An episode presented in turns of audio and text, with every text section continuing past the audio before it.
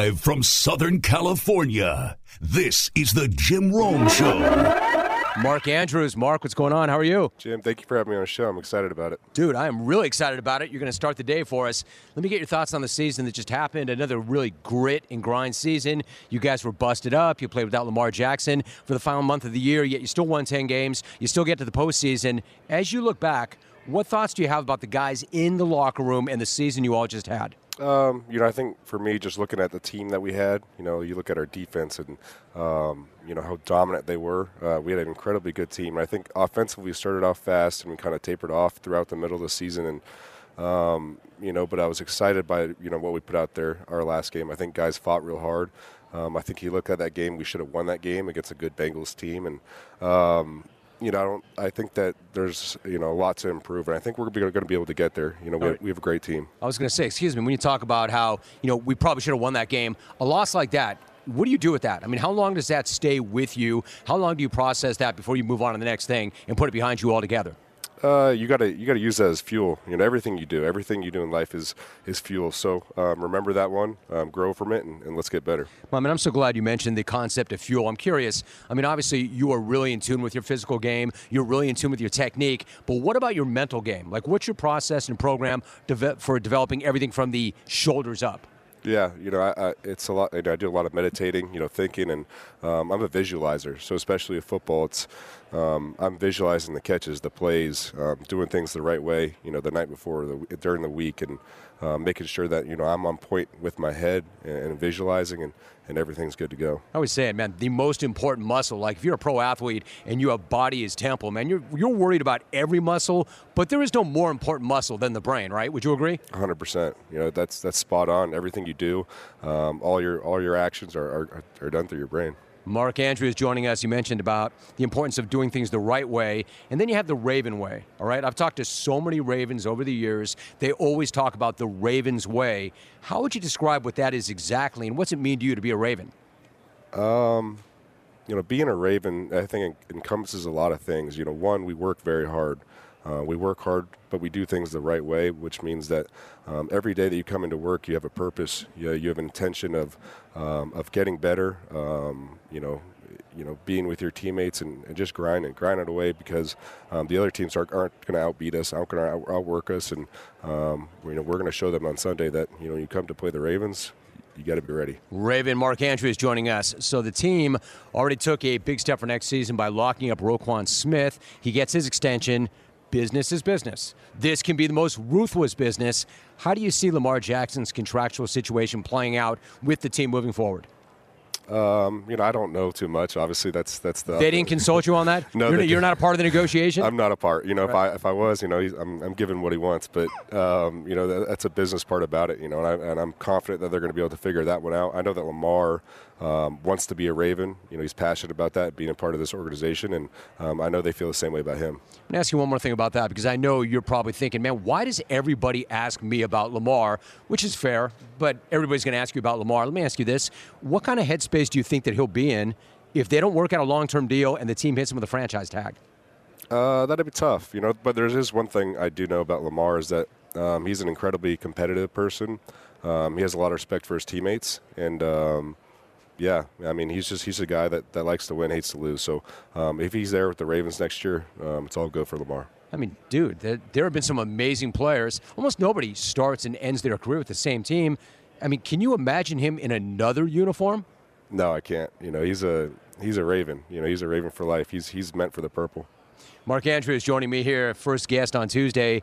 You know, you're no stranger to the Pro Bowl. I, I got to ask you, what was that experience like for you this time around with the new format? How did that go for you personally? I thought the format was good. You know, the skills game were fun. Uh, I got to play a little dodgeball, which I had a good time at. I got out kind of early, but um, I had a good time. I think I think the flag football game was a good, you know, implementation to, to what we were doing instead of the game. You know, I think guys that um, enjoyed that part about it. It was less stress. You don't have to worry about you know hitting and doing all, all that sort of things after a long season. So um, I enjoyed it. I got to spend time with family and friends, which is big for me. Right, so what about dodgeball? You're not one of those guys who turns into the dodgeball bully that targets the weak guy, the guy who's not really good laterally, the guy who doesn't have great movement. You're not that guy, are you? No, no. I'm more of a catcher. You know, I want to catch and get somebody out. But uh, yeah, I had fun. All right. So what about the flag football game? I mean, it's the main priority in the Pro Bowl, of course is to get selected. Everybody wants to go to the Pro Bowl, but not necessarily play in the Pro Bowl.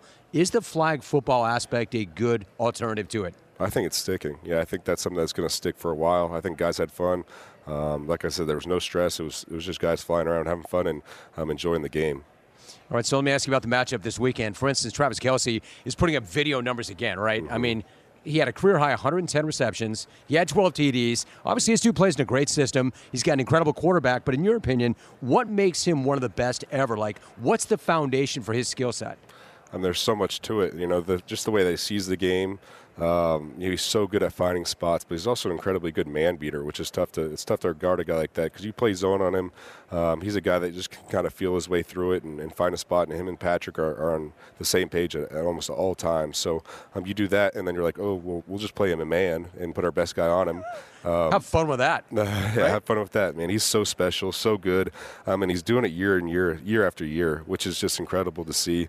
Um, and again, he's having an incredible year this year and just doing his thing. It's awesome to watch him. I mean, how, when you talk about him doing it year after year, isn't that the most important thing? Consistency. Yes. Consistency. How impressed are you with how consistent this guy is? And again, great system, great quarterback, but you got to do the work. Yeah, I mean, I mean, I don't, I don't know if anybody's else, uh, other other other tight ends numbers could really touch, you know, what he's done and how, how consistent he's been. But um, yeah, just a lot of love for, for his game. All right, so what about this weekend? Do you have an early lean? What do you think the game is going to come down to? What are you most interested in seeing? I think it's going to be a close game. You know, I think both the teams are incredibly good. Um, you know, I know that you know probably Patrick Mahomes is, is hearing all this talk about how he's hurt and and um, you know that they may not win because he's hurt and, and I think he's going to be able to use that and um, as motivation to motivate that team. So I think they're going to be you know hot and ready to go. Uh, one of my best friends is Orlando Brown, so I'm, I'm kind of rooting for the Chiefs. Okay, so do you think on that offensive line, I mean, you know Philadelphia is coming after the quarterback. We know this. They're deep, they're athletic, they're explosive, they're dangerous. They get to the quarterback. We know this. Yeah. Do you think KC can have any kind of consistent success blocking them up front? How do you see that matchup in the trenches? Um, I think you, you put it the right way, and that's a physical D line. They're up front, they, they, they charge vertical, and it's tough to block that. But um, that O line for the Chiefs is, a good is a good O line. You know, so I have, I have a lot of respect for them, and I think they're going to get the job done. I think so too. And Patrick Mahomes, the one thing you don't want is a Patrick Mahomes with a chip on his shoulder, like as if that guy needs any more motivation. Mm-hmm. That's a scary sight. Uh, right, right. I- I'm always amazed at you guys, especially when you're already at the highest level and you've already, you know, frankly, you've made so much, you have so much. How do you guys main? How do you get that chip? I mean, do you have to create chips that don't exist? Where does that fuel come from? Are you always looking for fuel? Always, you always got to look for something, and I think especially at this stage, and especially Do, do you make stuff up? I mean, do you look for something and just make stuff up? a lot of times people make it up for you, so that so you don't need anything like that. It's actually funny. There's another part of the fuel. You're partnered up with Rockin' Protein. No lie, dude. I look at me. I need more protein. Tell me if this is where I need to go to get it. And what are you doing with those folks? Jim, you gotta you're gonna have to try it out. It's so good. So it's Rockin' Protein is. Did you bring me any? Uh, I, we have some for you. Okay, we have good. some for you. Yeah, Good. But it's it's my Free go-to. as me. it's incredible. It's uh it's my go-to protein drink. I, I've been using it since I was in high school. Shamrock Farms is, is a locally local um, Arizona based, um, and and so I've been using it forever. It's a it's very smooth and it tastes amazing. So that's Uh-huh. the, the biggest part about it is all these protein drinks are, are chalky. This this is not that. It's high source protein, tastes amazing, and it gets me to where I need to be when I train and do all those different things. All right. So when you talk high source, how many grams of protein are we looking at Eh, per bottle, per serving? What? Yeah, so there's three different types. There's the builder. Um, the builder has, um, I believe, 30 grams of protein. It's lower, uh, lower carbs, so it's kind of like before you work out. Um, and then there's a rebuilder, um, which is you know after the workouts two to one carb ratio. It's got 20, 20 grams of uh, protein and then 40 grams of carbs. And then uh, they have this like caffeine one. It's got about tw- I think it's like 20 grams of protein, but it's it's perfect. For I'll, be using that one. Yeah. actually, you answered my question, Mark. I was going to say, do I use it prior to working out? I'm more, I'm throwing the weights around less and less, Yeah. Mm-hmm. more and more cardio. But do I hit it before or after? I think you just answered the question. It's all both. the time, all It's the both, time. right? Protein's incredible. You can't you can't have enough of it, and especially when you got high source protein like this, it's why wouldn't you do it? It's only going to help your body out. So where do they go to get it? Um, it's in all convenience stores. Any convenience stores um, is going to have these have have, have Rockin' Protein. So before you go, I mean, in addition to that, you are what you eat. Body is temple. That's 100%. your moneymaker. Like, how do you approach nutrition as your career has evolved and you know that you want to rest, you want to recover, yeah. you don't want the inflammation? Obviously, you got to know everything you're putting in your body. How do you approach nutrition overall? Well, being a type 1 diabetic, I'm ultra, ultra aware of, of my nutrition. So, um, since a young age, I've been able to kind of fine tune how, you know, different foods react, how I feel with different fu- uh, foods. And so, um, I'm constantly thinking about um, you know what I'm putting in, and, and, so I can get the most out. And so that's big for me. You know, I'm so glad you brought that up. I don't think that a lot of people or everybody knows that you are a Type One diabetic, and you've lived with this essentially your entire lifetime. What was it like when you found out as a youngster, and how did your parents react to it? Yeah, I was nine years old, and uh, my symptoms were I was going to the bathroom all the time. I'd be in a soccer game, and I'd, to, I'd have to go to the bathroom five times in one half. And um, you know, my dad, being a doctor, saw these symptoms, and um, I remember going into you know the waiting room after you know. Was he really concerned? I mean, as a doctor, and he saw the symptoms. Extremely. He, okay. Yeah, this is the first time I'd ever, I'd ever seen my dad cry, and um, you know, I knew you know at nine years old, you don't really understand exactly what that means, but um, you know, I knew something in my life was going to change forever. Um, but you know, I have an incredible family, um, incredible support staff behind me, and, and, they've helped me throughout this throughout everything, and um, helped me to get to where I need to be. So let me ask you finally. I think that there are people listening. I guarantee there are people listening who are dealing with this as well and are getting inspiration from this. You, it obviously worked out really well, right? I mean, whatever you had to do, you did, and you've made an amazing life for yourself. Was there any point ever during that whole process where you thought, "Why me"? Oh, all the time. Yeah. You know, I don't know if it's all the time, but it, there's definitely that question of why me. And so that, that's you know one of my things of, of having this stage, this pedestal, playing the NFL is um, I want to show these kids and families, whoever's dealing with type 1 diabetes, that you're not alone. Um, you're not alone in this fight, and it is a fight. It's a 24/7 fight. So just know that still it is all time. It's it's it's nonstop. So um, just know that. Just keep on going. Um, keep on working hard. Keep on taking care of yourself. Your health is the most important thing, and um, yeah. Great, great message for everybody. A tight end for the Baltimore Ravens, five years in the league, putting up huge numbers and appearing today courtesy of Rockin' Protein. Dude, I'm usually not this guy. I don't want to ask for anything ever from anybody, but I want some Rockin' Protein. Gotta have Maybe it. leave me some if you could. Yes, sir. That'd be great. Yep. Really good to see you, man. Appreciate you. you. Yep. Thank you for day. having me on. This message is sponsored by Discover. Did you know that you could reduce the number of unwanted calls and emails with online privacy protection, the latest innovation from Discover? Discover will help routinely remove your personal info, like your name and address, from 10 popular people search websites that could sell your data, and they will do it for free. Activate in the Discover app. See terms and learn more at discover.com slash online privacy protection. Anthony Munoz joins us. Big dog, what's up? How are you? Great, Jim. How you doing? Man? It's always good seeing you here. 25 years, about 25 years. I'm going to say yeah. about 25, give or take a couple. Yeah. I was That's, saying. Uh, it goes fast. Um, this is my. You mentioned the Pro Football Hall of Fame, 25th year this year. Incredible, right? It's so what do you, what do you do with that? What, does it feel like 25 years to you? I feel like life used to go on. It was pretty consistent. And then all of a sudden I looked up and I'm like, where did those 10 years go? I agree. I totally agree. It just flies by. I mean, it's amazing how fast it goes. You know, I'm I'm 64. I'll be 65, and I'm like, wait, I thought I just got to Cincinnati at 21. It's like, but no, it happens, and you just roll with it and have fun. And I'm thankful that I can do the things I, I do, and you know, it's just, but it does fly by. In fact, I have uh, nine grandkids, and one of them, young man, incredible. What's that like? the best. Is that the best thing ever? Oh, the best. Uh, so one of them was nine years old. He's 14 now. He was nine years old. To your point, we're sitting at dinner one night, and he goes, "Poppy," he says, "I've been thinking," and I'm like, "What have you been thinking?" He says, "As I get older, he's nine years old. He right, goes, right. I get older." These days are really going fast. Dude, he oh, that's at amazing nine, that he did that thinking, at nine. Wait, wait till you get old like me. Then they really fly by. Well, what bothers me even more than how fast the days are going is that he's got a better perspective on life at nine than I do at 58. That's incredible. That is amazing. You know, you mentioned 25 years since you went in the Hall of Fame. Listen, I would imagine you have bonds with everybody you played with all the way up. I mean, oh. Pee Wee, high school, college, the NFL. You have bonds that you can't recreate. I'm curious though, what about the bonds with fellow Hall of Famers, guys that maybe you didn't go to battle with, maybe guys that you didn't go up against? It's the most exclusive fraternity of all. What are your bonds like with those guys? Well, it's amazing you mentioned that because this last summer I had a uh, high school buddy. We played football bas- or baseball together. I've known him since junior high. Him and his wife were traveling world. They came and stayed with us. So there's bonds from high school. College, I go back to, to LA and there's this past summer, four linemen, get it, four linemen and spouses, our four wives, all four offensive linemen we met as freshmen at USC, just hung out together for four days. You Cincinnati Bengal guys, 40 to 50, still live in Cincinnati. But the difference with the Pro Football Hall of Famers, didn't play with them, competed against them, but the instant camaraderie, the instant togetherness because of the respect of what we did. You know, people say, hey, the first time you saw Bruce Smith, did you guys talk to each other? I said, far from the truth. I said, the first time I saw Bruce after we both retired in the hall, handshake and a hug because of the respect we have for each other. And of course, you know, as we get older, we lose guys. And uh, just lost a guy that I, have known since my playing days and uh, competed against him a little bit before he retired just an amazing individual, Franco Harris. Uh, got to know him really well, but that's happening more and more. But I tell you what, I still pinch myself when I get together with those guys.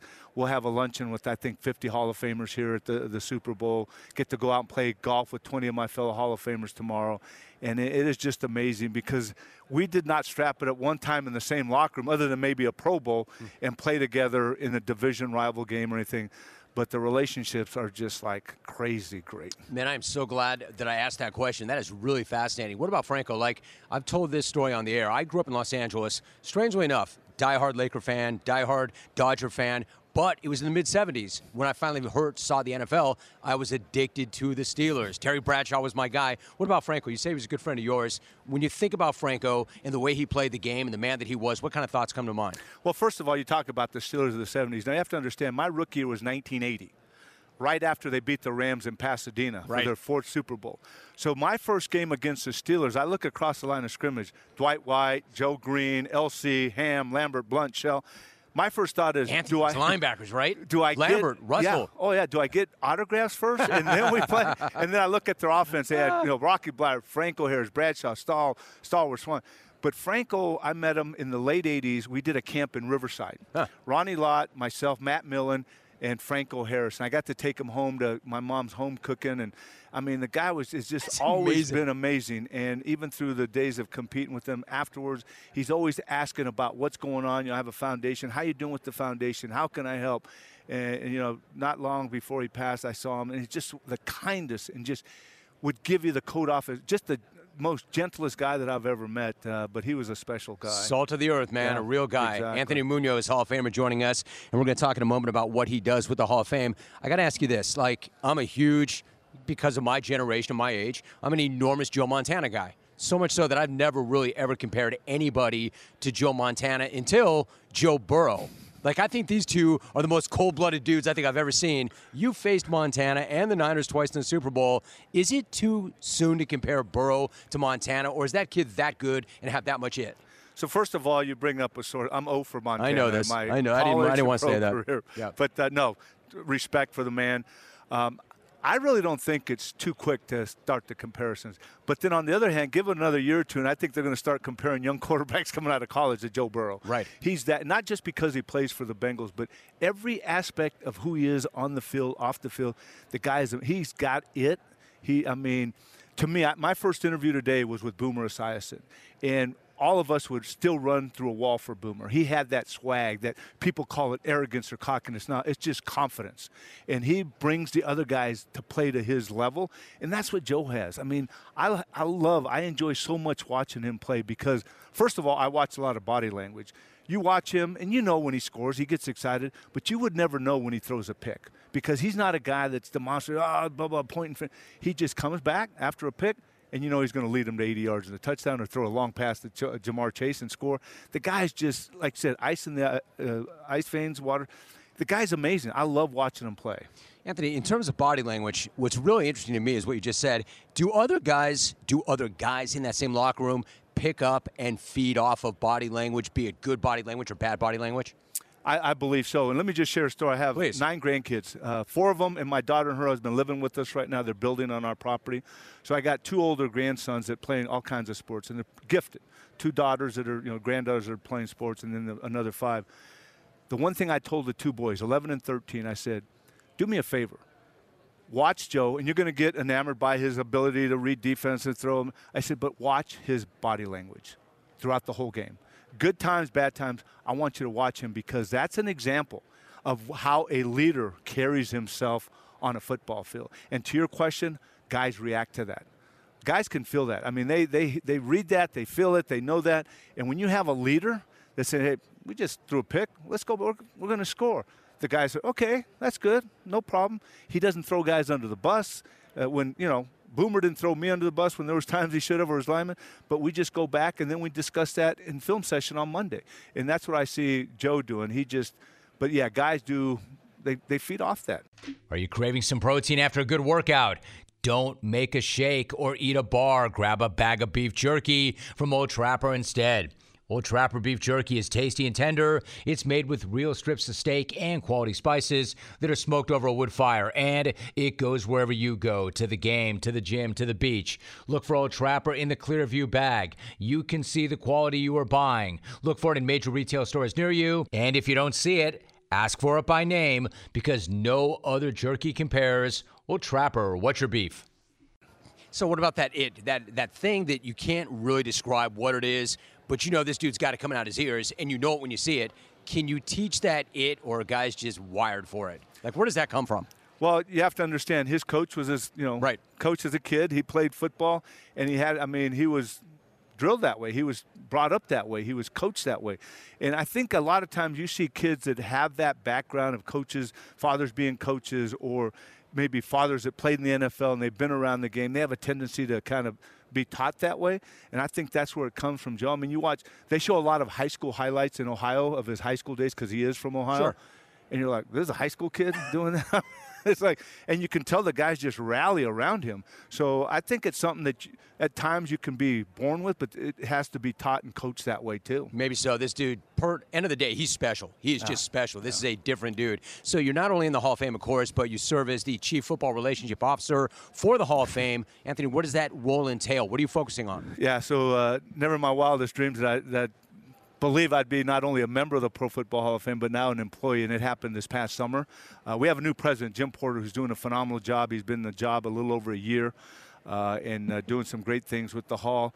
And uh, so the, the board decided to create this new position where they would get somebody, hire somebody to work right alongside the president. It would be the chief football relationship officer of going out and really establishing some relationships that might not be there that really should be there. NFL owners, not that they've been bad, but pretty much non-existent. So we've been making a tour of meeting owners and just not asking for anything, but here's what's going on with the hall. Here's some long-term goals for us, planning for us, and corporate partners, meeting with them, and representing everything about the hall. Of course, representing my fellow Hall of Famers, who I love, all of them, the staff, the board, the city of Canton. Of course, we have to understand. People say, "Why in Canton?" That's where the football birth, man. That's where it started. Sure. Uh, so I'm really working in. It's being created and formed as we go into it. But uh, I'm loving the position. I mean, I tell people at the time I was 63, first time I'd ever been interviewed for a job. and I'm First like, time you okay. ever had a job, man.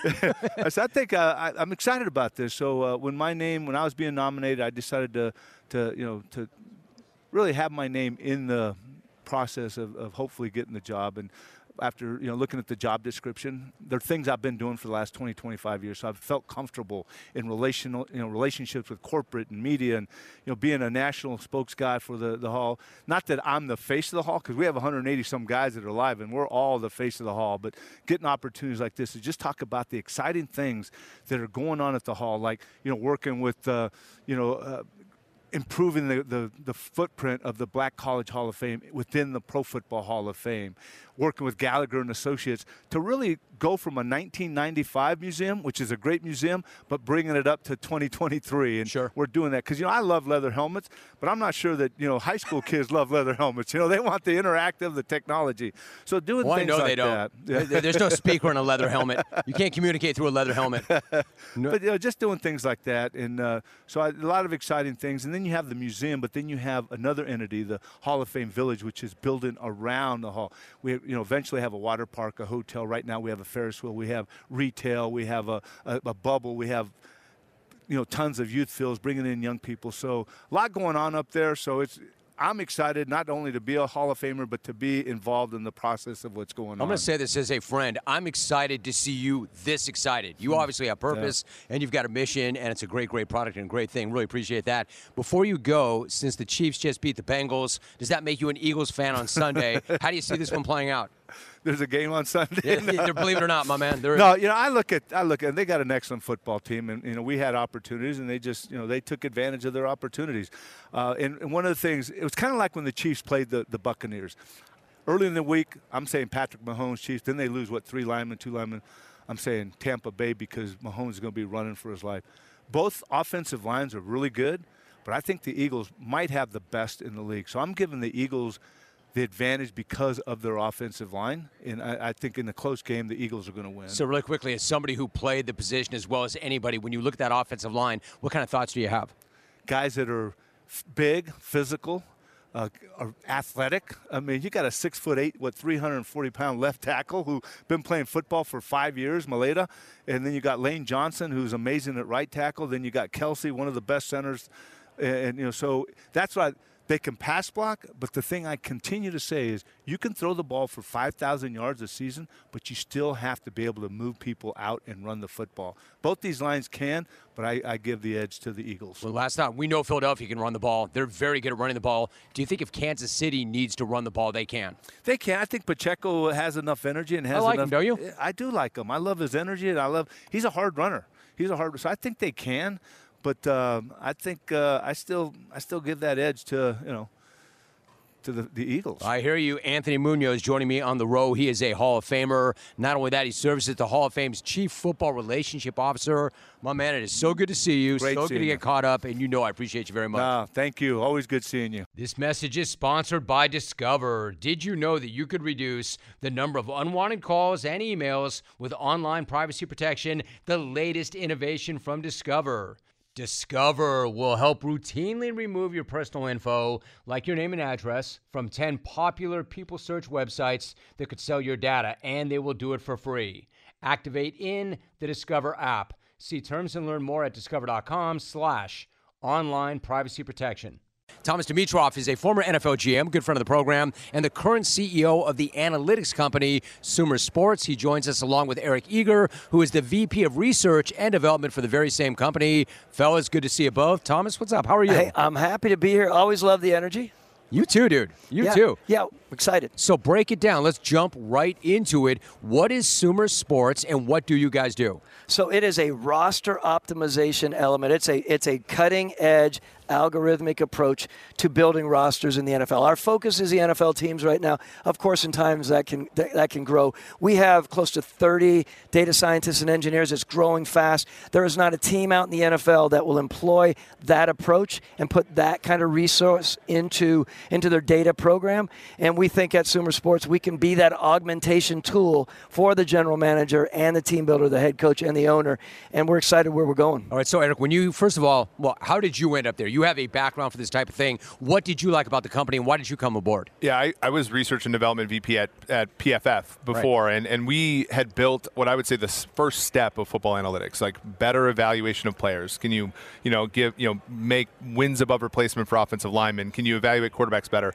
But there's always this aspect of football's not baseball, right? Everything's interconnected. If the left tackle is poor, then that's going to put strain on the quarterback, and that might make the quarterback look worse. And so, what we wanted to do, and what, what was enticing to me, was you know having a former general manager talk me through, you know, being able to sort of optimize a roster from one to 53, and we have tons of really smart people that are sort of you know formulating that problem together and and, and watching as football evolves, and, and we evolve with it. With it. So what's incredible to me, Thomas, is how much the game has changed in terms of roster building since even you were roster building. How dramatically different is it today than it was even 10 years ago? Oh, it's so different, and it's moving so fast, and you have to be aggressive, Jim. You can't sit on your hands, right? And I've said this criminally underused data out there. You get good football people who can augment with something like this, or just in general. We don't even need to talk about Sumer. In general, the data is there.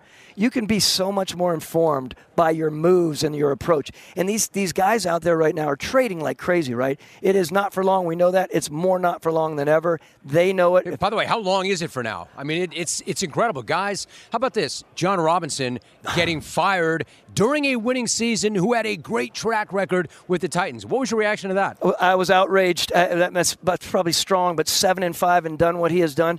Obviously, there was something falling apart within the org, and that's we know that's important, right? You have to have a good relationship with your owner and your head coach.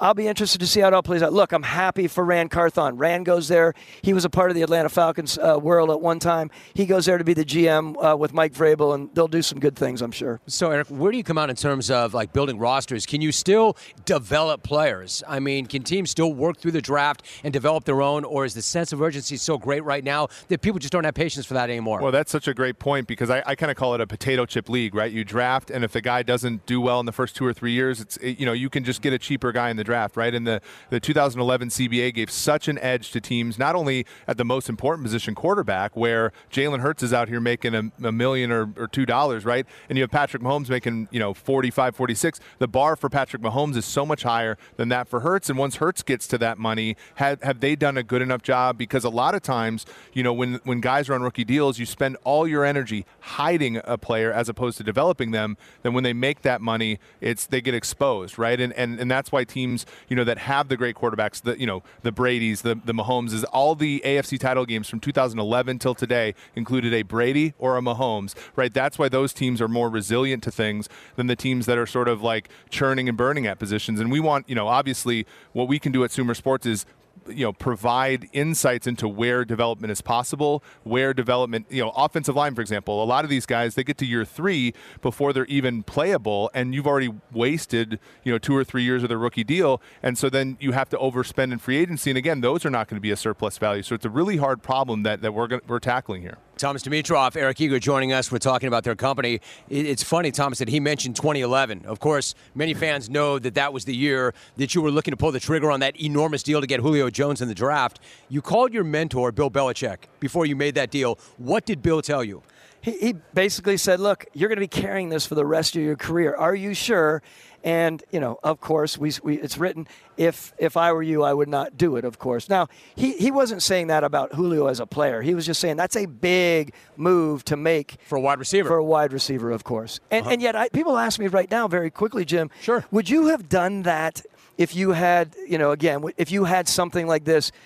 And I would say I would have made that move I might not have made the move to sign him in the, the third contract for the, all the money we did because what what these algorithms do is provide the opportunity to really juxtapose what you're thinking with what the true value might be of the trade. Fact of the matter is, though, you did that when this type of thing is not that unusual right about now. I know you love your life. I know you love what you're doing right now. But being that you were so far ahead of it and that you did something which is now in vogue, you were a believer back then. Do you want back in and a seat at the table to see what you could do in this current environment? Well, look, I, I continue to think about how it's evolving from a from a from a quantitative side, and my eye, my mind being so much more open, being around people like Eric, the intelligence, and saying there's a better way to approach team building, and I'm very curious of how my approach would have differed. As front end that I thought I was, now knowing that much more, I think it would be a fascinating uh, journey. For sure, Eric. In terms of team building, like Philadelphia it's incredible, right? Two years ago, they won four games. They fired Doug Pederson. They come back last year, they win nine games, and all of a sudden they're back in the Super Bowl. What does that say about GM Howie Roseman and what he's done in rebuilding that team? And by the way, how did the guy do that that quickly? Yeah, I think for, for me, it's you, you look at not looking at sunk costs, right? So you have Wentz, you just bought into Wentz. Of course, now they have the choice to buy into Hurts or not, and, and he doesn't work out, and you move on from him for you know pennies on the dollar relative to what you, you spent on him. It, you even look at Jalen Reagor, like we were we were just hanging out with Rick Spielman. Rick Spielman's laughing over getting Justin Jefferson after Jalen Reagor. Reagor doesn't work out, they just trade him for a fifth round pick to the Vikings. They just write it off. And when you do things, and, the Eagles are one of you know one of my former interns is one of their analysts, and like you know you look at their process, you're like this is a process that I think you know Sumer Sports is trying to put to every single team. But you look at their process, and when you have good process, loss wins and losses are just part of variance, right? And you can just write off Jalen Reagor as a loss. You can write off Carson Wentz's loss. Whereas with other teams who are maybe not as analytically inclined, maybe they have too much emotion to every decision, and they aren't willing to you know you know press when the edge is there and and cut off when when the edge isn't. All right, so Thomas, to that point, like the 49ers are really aggressive, really aggressive, but in terms of a sunk cost, if you were them, what would you do with Trey Lance? What do you think they'll do? Well, I, I think they know what they have in a, in a, really interesting upcoming quarterback, and by the way, was described the closest thing recently to Joe Montana. I heard that from. Do you, do you like that comparison? Well, I, I, obviously looking at how cool he is in the pocket and where he's unmoved. I think it's so important in this league to be able to deal with that. Right? We'll see. Year two is always different, right? I, we have so many smart D coordinators in this league. The next year that comes back, you can talk about it in New England. These D coordinators will rip the heck out of some of these quarterbacks the second year. They get to know what they're about and they know, know the nuances of these guys. My personal opinion is, you know, they're going to continue to grow with two guys there, and I think it's going to be an interesting battle. Uh, they've said publicly that no Garoppolo, right? Is that Yes, correct? yes. Yeah. So they're going to be dealing with Of course, they that. said that last year, Yeah, and, right. and Jimmy said goodbye, and Jimmy had a very warm, fond farewell for everybody, and then he came right back. So you never know, right? Never, never, never say never. Eric, where? What about the Rams? Like I know, Thomas, you're tight with Les Snead. I love Les Snead. Believe me, this guy's incredible. I think that whole f them pick strategy, it worked.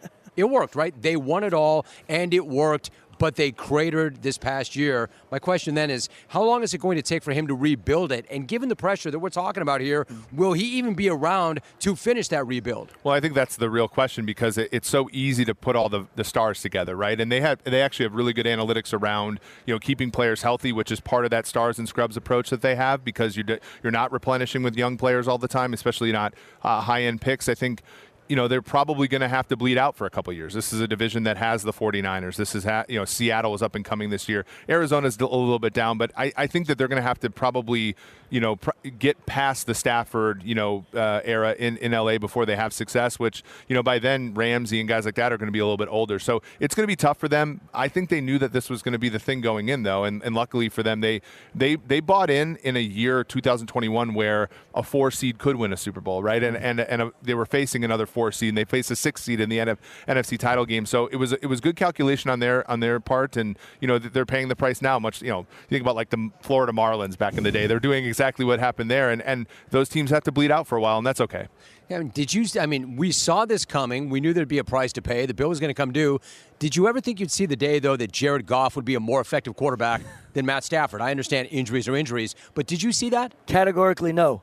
Right. And, and I and I watch it- Categorically, Yeah, unequivocally. Yeah, I, I just think about it and I watch that, and yet I come back to, you know, the, the the systems that are around and how what you put around your your quarterback and how you approach it and how you know it's up to the builders to know the strengths of that guy and how you can make him thrive. I believe that. I'm not putting so much on the coach, but it's paramount. If you have a coach that is willy nilly and doesn't understand his players and doesn't understand the nuances of the positives and the, the elements that they can bring to the table, and they're just throwing out, they're so focused on their scheme. I think they do they do a complete disservice to their to their talent and their quarterback. So, what's more important to you, having a coach that you're on as a GM, Yeah. having a coach that you're on the same page with, or having an owner that you're on the same page with, and who's tougher to get on the same page with? I would say it starts with the owner, and I and and yet, of course, the quarter the the, the uh, head coach relationship with the GM is so important if you're going to get things done. But you have to have the man who owns the train set. You have to have him in line with you as a GM. We were very fortunate in, in Atlanta to have it that way with Dan Quinn and myself and Arthur. Um, but there were there were complications. There's always complications, right? It's it takes a lot when these when these guys make decisions to go to teams, i.e., when you're talking about you know what happened in Denver. I didn't. I never thought. Who am I to say this? I thought Sean Payton was going there from the very beginning. He is. He loves football. I, t- I take this the right way. But when you're in your late 50s as a coach, you're thinking about your empire too, brother. You're thinking about going into the Waltons. You're talking about growing and learning. Of course, you're talking about building a championship team. But you're also thinking, I need to be able to bond with this ownership group, come hell or high water. That is vital for me as a coach. Interesting. Like Eric, do you think when Sean Payton goes in there, I think he's a hell of a coach. I, I hold him in the highest regard. Is he thinking about that gigantic paycheck and getting back into it, or does legacy factor in at all? I think he looks and doesn't, you know, Joe, uh, Vince Lombardi. No one remembers him in Washington. No one remembers George Seifert going one and fifteen in Carolina. Everybody like so he goes there. The tail is fat, as the statistics would say. Like if he goes there and he resurrects Russell Wilson, he brings, you know, that franchise has not beaten Kansas City, the team in this game Sunday, since 2016. They have not beaten them, you know, for you know bunch of years in a row. If he is resur- that not good? Does that not work? if he resurrects this franchise, he's a legend, right? If he fails, he's just going to be another coach who struggled in his second, and, and no one's going to remember that. So I think that's part of the calculus. And then I think on with respect to Denver as a whole, this is where rich owners can have an edge because when you trade a bunch of picks for a veteran player, it comes at a cost to your salary cap too, and that's what you know the the, tr- the trade off between uh, variance and, and cost. When you don't have a cost, when it's effectively zero because it's a rounding error to the Waltons, then you're paying all those first round picks to fortify, uh, you know, in a very, very certain way an offense with a guy who's had had a proven track record. And that, to me, other than drafting a quarterback high, which they're clearly not going to do, that's the second best thing to do to your quarterback is get a coach in there who can elevate him and help him elevate those around him. So finally, Thomas, what do the analytics say about Russell Wilson? I mean, it would seem to be pretty apparent that he'll play better. They'll get more. Sean Payton will get more out of him than they did last year. But how much more? And what do the analytics say about Russ? Well, I, I mean, look, you have the coach. If there's one coach that's going to get it out of him and pull him back into the mainstream, so to speak, and get him back on the rails, to me, it's going to be a guy like Sean Payton. And I think that's paramount. I mean, now again, remember, Sean comes in doing what he's going to do, but that wasn't his move. It was George Paton's move, right? They come in together. There's a little less pressure. I remember when we came in after Michael Vick, I was talking about to someone the other day about coming in and feeling like there wasn't that wasn't hanging over my head and Smitty's head back in the early or 2008, right? This is not the same, of course, but similar being that it's a big decision. There's a lot of big stuff talked about, and Sean Payton comes in there with that kind of rolling off his back. He's going to make the most out of it. If there's one guy can get it done, it's him. The analytics, in my mind, and, and that's that's obviously his uh, Eric's Eric's uh, Ballywick. I really believe that he's got to take another year get him out of the office, so to speak, put him there as what he is a leader of, of football players, and make sure that they are on in sync and that team believes in him again. That's going to be vital for them to survive. So, Eric, really quickly before I let you go, is this going to be exclusively an NFL product, or as the company grows, will you go beyond that? I think it'll go beyond that. I mean, there's just so many soccer, college football, there's basketball, you know, is more developed than football, but there's just so many avenues. I mean, there's so many, you know, different approaches and these games evolve so quickly that we're never going to solve football. We're just going to solve this version of it and it's going to change because you know anytime you observe something it changes. It's a great conversation. Thomas dimitroff eric eager joining us and they are a part of the company sumer sports. Appreciate you guys very much. Great to have you on the show. Thanks so much. Always good. Thanks thank you. it's good time thank man. you. Good time. Hey now are you craving some protein after a good workout? Of course can I tell you, I'm starving after every workout. So this time, do not make a shake or eat a bar. Grab a bag of beef jerky from Old Trapper instead. Why Old Trapper? Because Old Trapper beef jerky is tasty and it's tender, and it's made with real strips of steak and quality spices that are smoked over a wood fire. And Old Trapper is a family owned business that takes smoked beef extremely seriously, and you can taste it in every single bite. I mean, who wants dried out, rough beef in a bag. Nobody. It's like eating a shoe. Old Trapper, though, is the real deal, and it comes in four amazing flavors. Old fashioned is sweetened with a touch of brown sugar goodness, teriyaki, peppered, and hot and spicy for those who like to take things up a notch. So, next time you want a great protein and energy snack that you can have anytime, anywhere, grab some Old Trapper beef jerky. Look for Old Trapper in the Clearview bag. That way you can see exactly what you're buying. Look for it in major retail stores near you. If you don't see it, clones, ask for it by name because no other jerky compares. Old Trapper, what is your beef? I'm good, man. I appreciate you guys having me on, man. It's always a pleasure. I'm a big fan. Well, good to see you. I'm a big fan too. So listen, you let me start right here. Because you played such a physical, punishing brand of ball, and while you gave as good as you got, you probably had to pay a price for every single yard you ever gained. How are you feeling these days? And what's your life been like since you stopped playing? Um, I feel I feel really good. Um, dealing with obvious just little pains here and there. Um, that just comes with the game and, and, and 20 plus years of football on your body. Uh, but I'm living great, man. I can't complain. Uh, the family is good. You know, my son plays football. My daughter cheers. Um, you know, it, it is it is it is living great, man. I got a I got a five year old that is. We don't know if he's going to play basketball, football, or whatever, but we we're gonna let him follow his dream. So, how old is your other son, and what's it like for you to watch him play? He's 13. Um, it's amazing to watch him play. It is extremely fun. Um, you know, me being the coach, you know, his head coach and, and play caller, it, it, always it always plays out, you know, well for for him uh, on that matter, considering the fact that uh, his old man is coach. Yeah, and and and he knows that if if if he does anything wrong or if he shows any signs of of, of a bad mentality or getting discouraged, you know, he'll be standing over there with me reading the plays off the play call sheet. So he knows that, man. And he, he works hard. He works really hard. Um, no days off mentality.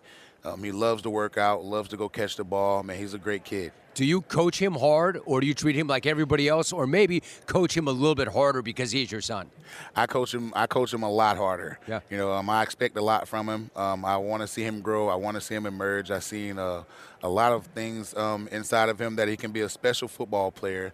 Um, and he has he has a great group of kids around him, quarterbacks, tight ends. He has a really solid football team, and um, we have a really solid program. So I'm gonna try to ride this all the way through high school. Maybe I can get into one of these high school coaching jobs. I like it. LeGarrette Blunt joining us. I think a lot of people look at your career and they don't really remember how it started. Like, dude, you've had an amazing football life. I mean, you started your college career at East Mississippi Community College. Yes, sir. You were undrafted coming out of Oregon, yet you finished with three rings and a rushing title. Looking back, does it all seem a little surreal and almost unbelievable?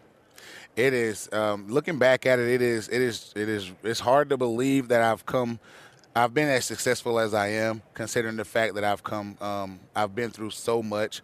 Um, you know, obviously at Oregon, going through what I went through. Um, you know, just just a whole bunch of different things that I've been through in my life growing up. Um, so you know, it is. It is. It is nothing short of of a you know a blessing to be here um, and and being able to talk about it and, and have the success that I've had over the over the course of my career. So um, it's still hard to believe, man. But but I can't I can't say that I have not worked hard to get here. Hell no, no, you've earned it. You earned, like I said, you earned every single yard. You know, you followed up the two Super Bowl wins with the Patriots by winning a third with Philadelphia when they upset New England. I was talking to Bill Romanowski on the show yesterday because well, he's Romo. I love Romo. Romo also won multiple rings. He played with the Niners, he played with the Broncos, he played with the Raiders, but he said the Philly fans are the greatest fans he's ever seen. What was it like to live and play in that city when you won the ring? Uh, um, the it is it is it is you can't compare it to anything. Um, I can't compare it to any other ring that I've won. Um, and considering the fact that I, you know, I, I had a good game, I scored a touchdown. That was the only the only uh, Super Bowl I've had a touchdown in. I had almost 100 yards rushing. So I mean, of course, this is going to be my favorite one. And, and being greeted in the city that has never won a Super Bowl um, is like no other. It is, it is, it is, it is truly amazing to see and be a part of. Uh, and and having those, you know, having people shut down everything and and being able to have the kids there. You know, not that you know, obviously kids going to school is important, so go to school. But you know, having to be a part of it and having the whole city be really a part of that, and you know, getting off and shaking hands and doing all those good things. Um, it is it is second to none. So, for instance, when you go back, do you spend much time at all there? And when you go back, is one of those guys that was on that team who had a good game? How are you embraced? Man, I, I am I am embraced wholeheartedly. Yeah, hell um, yes, wholeheartedly. Um, you know, with with much love. I mean, all the way to the point to where you know when I get off the plane in Philly, you know, there's people there. I don't know how they ever find out that I'm flying there or, or, when I'm there, but they're you know. Usually there's there's a handful of people there job, with some, dude. They with know. pictures. They make it know, their job to know. They know. Yeah, they know. They know, and it, it is it is crazy because I I try to keep, you know, I try to stay as private as I possibly can be, considering the fact that my life has been on camera the entire, you know, entirety of my life is with football. So I try to stay as private as possible, but uh, I can't complain and I can't say that I don't love the fact that they love me. Dude, you kind of. what are you gonna do about that, man? If they love you, they love you. That's that's interesting what you just said. Were you kind of more of a, a shy guy, an introverted guy? Like you were about the game, the process, your teammates, the structure, but all that other stuff, the bright lights. Could you have done without that? Yeah, I could have. I could have definitely done without that. Um, you know, I, I, I stay. I stay. I have a, a, a really close um, knit circle. Um, and yes, I do have like a lot of friends that are on the team. Um, you know how it is. Mostly guys that are in my position group. So all the running backs, James White, Dion, Brandon Bolden, you know, all those guys are the guys that I really stay close to and close knit with. But for the most part, um, outside of my teammates and my team, um, I'm pretty shy guy. I mean, I don't I don't like being in a crowded area, none of that stuff like that. Uh, my teammates are my brothers and my family, so I'm not really shy around those guys. But for you know, if it's if it's me and I'm out in a, a, a setting and these guys aren't around me, then it is it is it raises the anxiety a little. I got you, man. I, I really respect that. That's a really honest honest answer. You keep your circle tight. I get that. So I mentioned you're doing some work in the cannabis industry. You have your own company, LG's Feel Good. How did you first get into the business? What is the company's mission statement? What are you looking to do?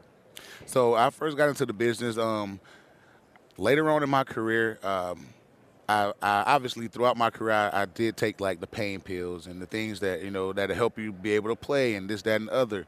And um, I just started hearing more and more about people. Hey, man, this guy was hooked on these opioids after he got retired. This guy was hooked on this after he got retired, and this guy couldn't get away from this after he retired. And you know, hearing some of the guys that passed away because of kidney and liver and stuff like that, that obviously comes with taking opioids for an extended period of time. I wanted to get away from that, so I tried. I tried a CBD. Um, I tried some CBD when I was in the league. Um, it didn't work too well for me. I didn't like it much, but I did like the How idea. come? How come? Um, it just didn't last that long. It didn't last that long. It wasn't as effective. Um, I did I did feel some of the effects, so I could tell what it was supposed to do, but it didn't fully work. Sure. Um, so which which amped me to go to my my my side of things. Um, I went and got some lab people. I went and got some testers. I did I don't know how many runs before I felt like I got it perfectly right. Um, and and that's what kind of led me to here. Um, and that's what kind of led me there is just making sure these guys know that there's an alternative that to to pills and to um, you know all kind of opioids that that'll affect you down the down the road in life. This is a way to get away from that. This is topicals. These are things that you can that you can put on your body that'll never have a negative effect on it whatsoever. It's all natural. It's all organic, and it's 100% THC free. You know, see, the thing is, it, there's so much in that, right? There, there's so many different layers to that. You know, there's a whole culture of availability is your best ability. You do what you need to do to get on that field because if you don't, somebody else will be there. How do you change that? I mean, that, that's not an easy thing to fix or change or address, right? Yeah, no, it's not. You know, and and the best way to beat it, the best way to beat it is, you know, toughen up and and some understand that some games you're not going to feel 100%. There's going to be some games where you're like, "Damn, bro, I, I really got to go out there and play and I don't feel like playing," you know? And the crazy thing is is playing the game is the fun part. Like the week of the week of work is is what people don't get to see, and, and that's what we that's what we deal with. You know, that's where you get the nicks, and that's where you get the the the bruised knee and the bruised bones and stuff. Is at practice, you know. Um, and and the game is the fun part, and sometimes you don't want to you don't want to go play. You know, you feel bad, or you know, you, whatever your mood is, and and you got to be able to mentally get yourself out of that headspace. Um, and some guys can't, you know. And we got a product for that as well. You know, I got I got some anxiety gummies that that work for that as well that can that can calm you down in, in situations like that. So let me ask you that, and this is interesting. In terms of the product line, are we talking about just products for athletes to help them deal with pain management, or are there other products and benefits for folks from all walks of life? One, I'm happy you asked that. So it is. I'm these, good at this, dude. That's these why I products. These products is for these products are for everyone. This is for a doctor. This is for a stay-at-home mom. This is for a construction worker. This is for you know a coach. This is for uh, anyone that just walks around and deals with any kind of discomfort and pain. We have we have the sleep gummies. We have anxiety drops. We have um, a rollerball topical. Uh, so we have pain patches that last 24 to 36 hours with transdermal technology. If you get punched in the face and you put the patch on your shoulder, the medicine goes to where the pain receptors are. So we have we have all of these things, and and and we are excited and ready to just get all of this out there and let the world know that there's other ways to heal rather than taking Dude, I, pills. I, I, I like to know that if I get punched in the face, there's a patch that will address that. That's good to know. Yeah. Dude, help me with this. So, if people want more information, where do they go to find the product? they go to lgsfeelgood.com. That's lgsfeelgood.com. That's where the company. That's the uh, website for the company, and that's where all of the products are. I love that. In fact, you mentioned a couple of things that are actually interesting to me really quickly on the way out the door. Who you got this weekend? What do you think it's going to come down to? I got Philadelphia. I think it's going to come down to the running game, but I got them winning by more than 10 points. Okay, uh, that's good to know. What do you think about that running game, man? They've got three guys that can tote the rock. We know they're monsters up front. What do you think about that running game? It is unfair for teams to have to play against that because you have so many avenues of different runs. You got outside zone, inside zone, quarterback keepers, traps, powers, and the list goes on. And it's hard to it's hard to dissect that, and it's hard because their offense is so unpredictable, yet they're so efficient. And you got those guys that you know, Miles Sanders, 11 or 1200 yards. I love that dude. How do you feel about his game? I like him a lot, man. And for him not to be a big physical back, bro, he's probably one of the nicest running backs in the league. Right. And he's not even a big, huge guy, but he's an all-around back, and that's what people are looking for nowadays. The Austin Ekeler's, the uh, the Alvin Kamara's, the Saquon Barkley's. He's he's one of those guys. Yeah, none of that crap about how the running back position is completely devalued, right? Yeah, now nah, it's starting to come back strong. You look at these guys nowadays, and you're seeing that you know some guys are getting the, the, the big paycheck. You know, Zeke opened the doors for that for a lot of the guys when it comes to getting that big paycheck. So um, you know him, Gurley, all those guys open the doors for guys to get the big paycheck. So the back, the running back room is coming back, and it is it should be valued because you you can't win without it. He is Sauce Gardner. Sauce, good to have you on. How are you? Yes, sir. Hey, great to be here, man. Appreciate you for having me on. I'm great. How you doing? Good, dude. Good. Yes, sir. Great to hear your voice. Listen, I understand that nothing is easy about transitioning from college ball to the NFL, but man, you made it look that way. You're the one who was actually in it. So tell me, how did that first year feel to you in the league, and what were some of your biggest takeaways? Uh, man, it felt great, you know, but um, got to give huge credit to my coaches and, and especially my my teammates the veterans, the ones who's been in, who who've been in this league, because they just made my job way easier. You know what I mean? They just they gave me all the nuggets that I needed. They told me everything, the ins and outs of the league in terms of like the games and the competition and everything like that. And the main thing they always just told me just be myself, because myself is good enough. So, you know, uh, that helped me have a uh, an outstanding season. You know what I mean? I still have a lot of stuff that I could have could have did better for sure, but I, I would say that was the main thing. And um, one of my biggest takeaways is, you know, um, you're not too young to lead. You know, um, I came in as a rookie and I tried to lead as much as I can, as much as I could. You know, anything that I seen, I always said something about it. You know, because I know I know everyone held me to a high standard, and I try to do the same for everybody else as well. Sauce Gardner joining us. I'm so glad you mentioned some of the vets. I wanted to ask you about one of the vets. I want to ask you about a guy that I absolutely love. Now, people who know know about DJ Reed. I love this dude. I love him as a player. I love him as a guy. What was it like to share the defensive backfield with him? And then how much did he help you as a pro and to have a vet like that with you? Man, it, it was great, man, since day one. you know, he always told me he didn't want any gray in the defense.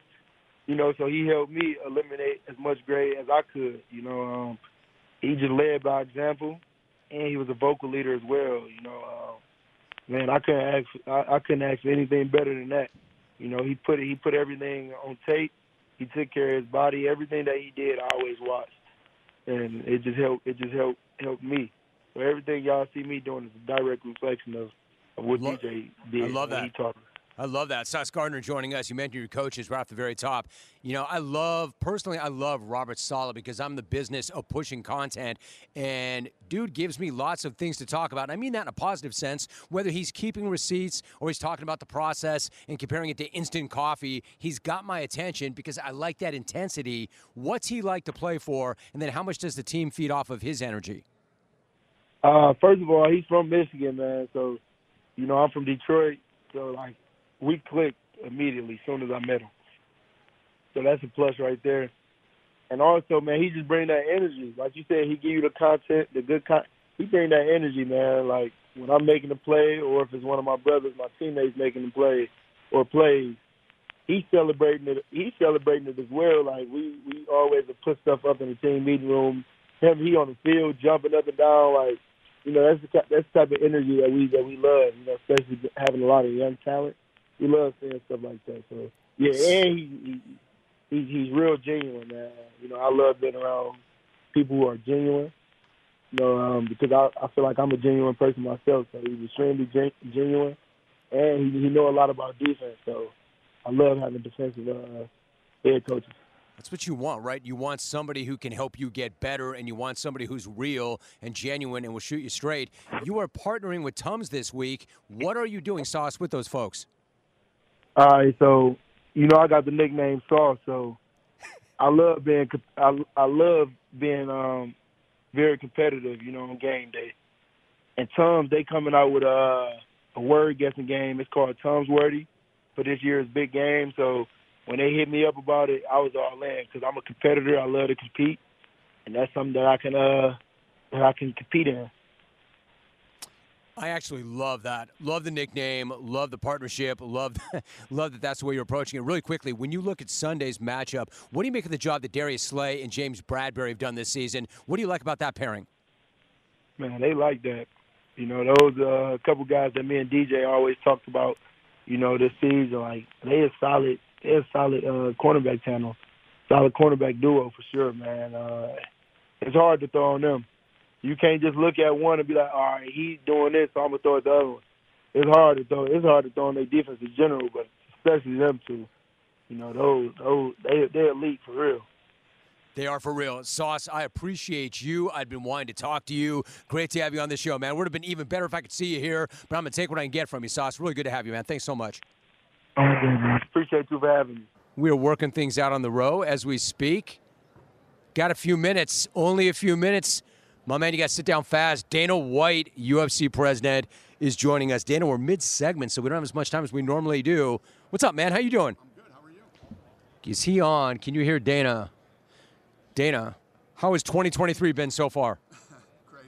It's been a crazy year so far. There you go. I got but you. But good. It's been a good year. It's been crazy, but good. All right. So really quickly, UFC 284, Australia. You've got Makhachev and Volkanovski.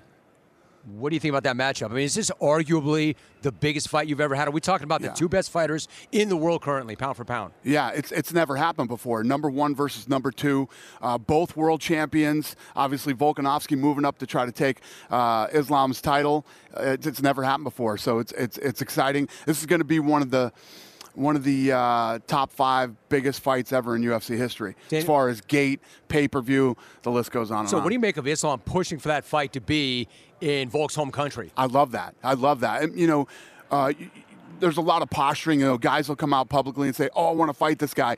Then behind the scenes, will be like, "Yeah, but we're not going here. I don't want to do this. I don't want to do that." He's walking right into enemy territory, and you know, uh, and, and wants to beat him in his in his home country. I love that. On the flip side, what's it say about Volk that he's willing to go up and wait to fight this guy? 100%. Uh, you know, that's why you got number one, number two, pound for pound in the world. I mean, these guys are two of the best in the world. They're both in their prime. They're both world champions, and they're both willing to face each other. I mean, this is this is the big problem that boxing had. You know, guys would talk about it, but you know, it would never happen. You know, these type type of fights never happen when they should, but here it does. Well, that's the thing, right? You want the big fights. The best have to fight the best. What's your reaction, Dana, to Islam saying that you have not done enough to promote the fight? Yeah, it's not true. First of all, I, have talked to Islam. Uh, you know, first of all, who, who who interviewed him? Who translated for him? I mean, the guy speaks Russian. You know, taken out of context, like most of the things in the media. Dana White joining us. See, wait, are you saying that he didn't say that, or you set him straight First, on that? first of all, he lives in Dagestan. What does he know about what's going on for the promotion of the fight? He doesn't know anything. It, it's it's going to be one of the one of the top five biggest fights of all time. First of all, the event sold out. Right, you couldn't get a ticket if you wanted to get a ticket in Perth, um, and this thing is trending right now to be the biggest pay-per-view event in, in Australia, which it's it's like six percent behind the Conor McGregor Poirier three fight. Uh, you know, it's probably going to break the record. So to say that the fight hasn't been, it's it's just ridiculous. All right, so that's, that's that's that's what you call some internet BS. Internet BS. What else would be considered internet BS? Oh, there's tons of it. Talk to me. We, we, we don't have enough time. I think I only got six minutes with you. Uh, th- there, there's tons of internet BS. You know, i if you listen to the internet and you let them, uh, you know, affect or determine how you live your life or run your business, you're making a big mistake. Dan, it's really key what you just said. Like, you don't want a few people on Twitter dictating policy, but I think it's pretty naive to think that people don't pay attention to that and it does matter. How much does it matter to you? Not at all. I tune all that out. And, and, and the media, too. If the media says, I'll give you an example, the Power Slap League that I got right now, you know, the media has been, been smashing it since it came out. If the media says it's bad, you got a winner on your hands. You know you got a winner. the media knows nothing. they know nothing. All right. So, when, in terms of Power Slap, when did slap fighting first come to your attention, and what do you like about it? Um, it started in 2017. I started seeing it on social media, and I, and I was intrigued by it. So I started, you know, a deeper dive into it, and I started looking at some of the numbers this thing was pulling on on uh, on the internet, and I was blown away. So started working on it back then. Then the pandemic hits in 20, and uh, Wait, is the internet bullcrap or not? What? Yeah, like we, we were talking about the No, I'm talking about numbers. bullcrap, but- When I saw but- numbers. but some of the numbers are legit, though. Oh, yeah, numbers. I'm talking about, well, the numbers don't lie. I mean, if you look at something that goes viral and, and you look at how many people are watching it, you know, that, that's a fact. And uh, I was surprised by the numbers. So just to fast forward for you, we start, we start Power Slap. Uh, three weeks ago, I started a TikTok for Power Slap. It's got 1.7 million followers in three weeks and 690 million views on TikTok in, in less than three weeks, right? And then and then if you look at Instagram, you know we, we've got over 100 million views on Instagram in three weeks. So I was right about the numbers. The numbers are there.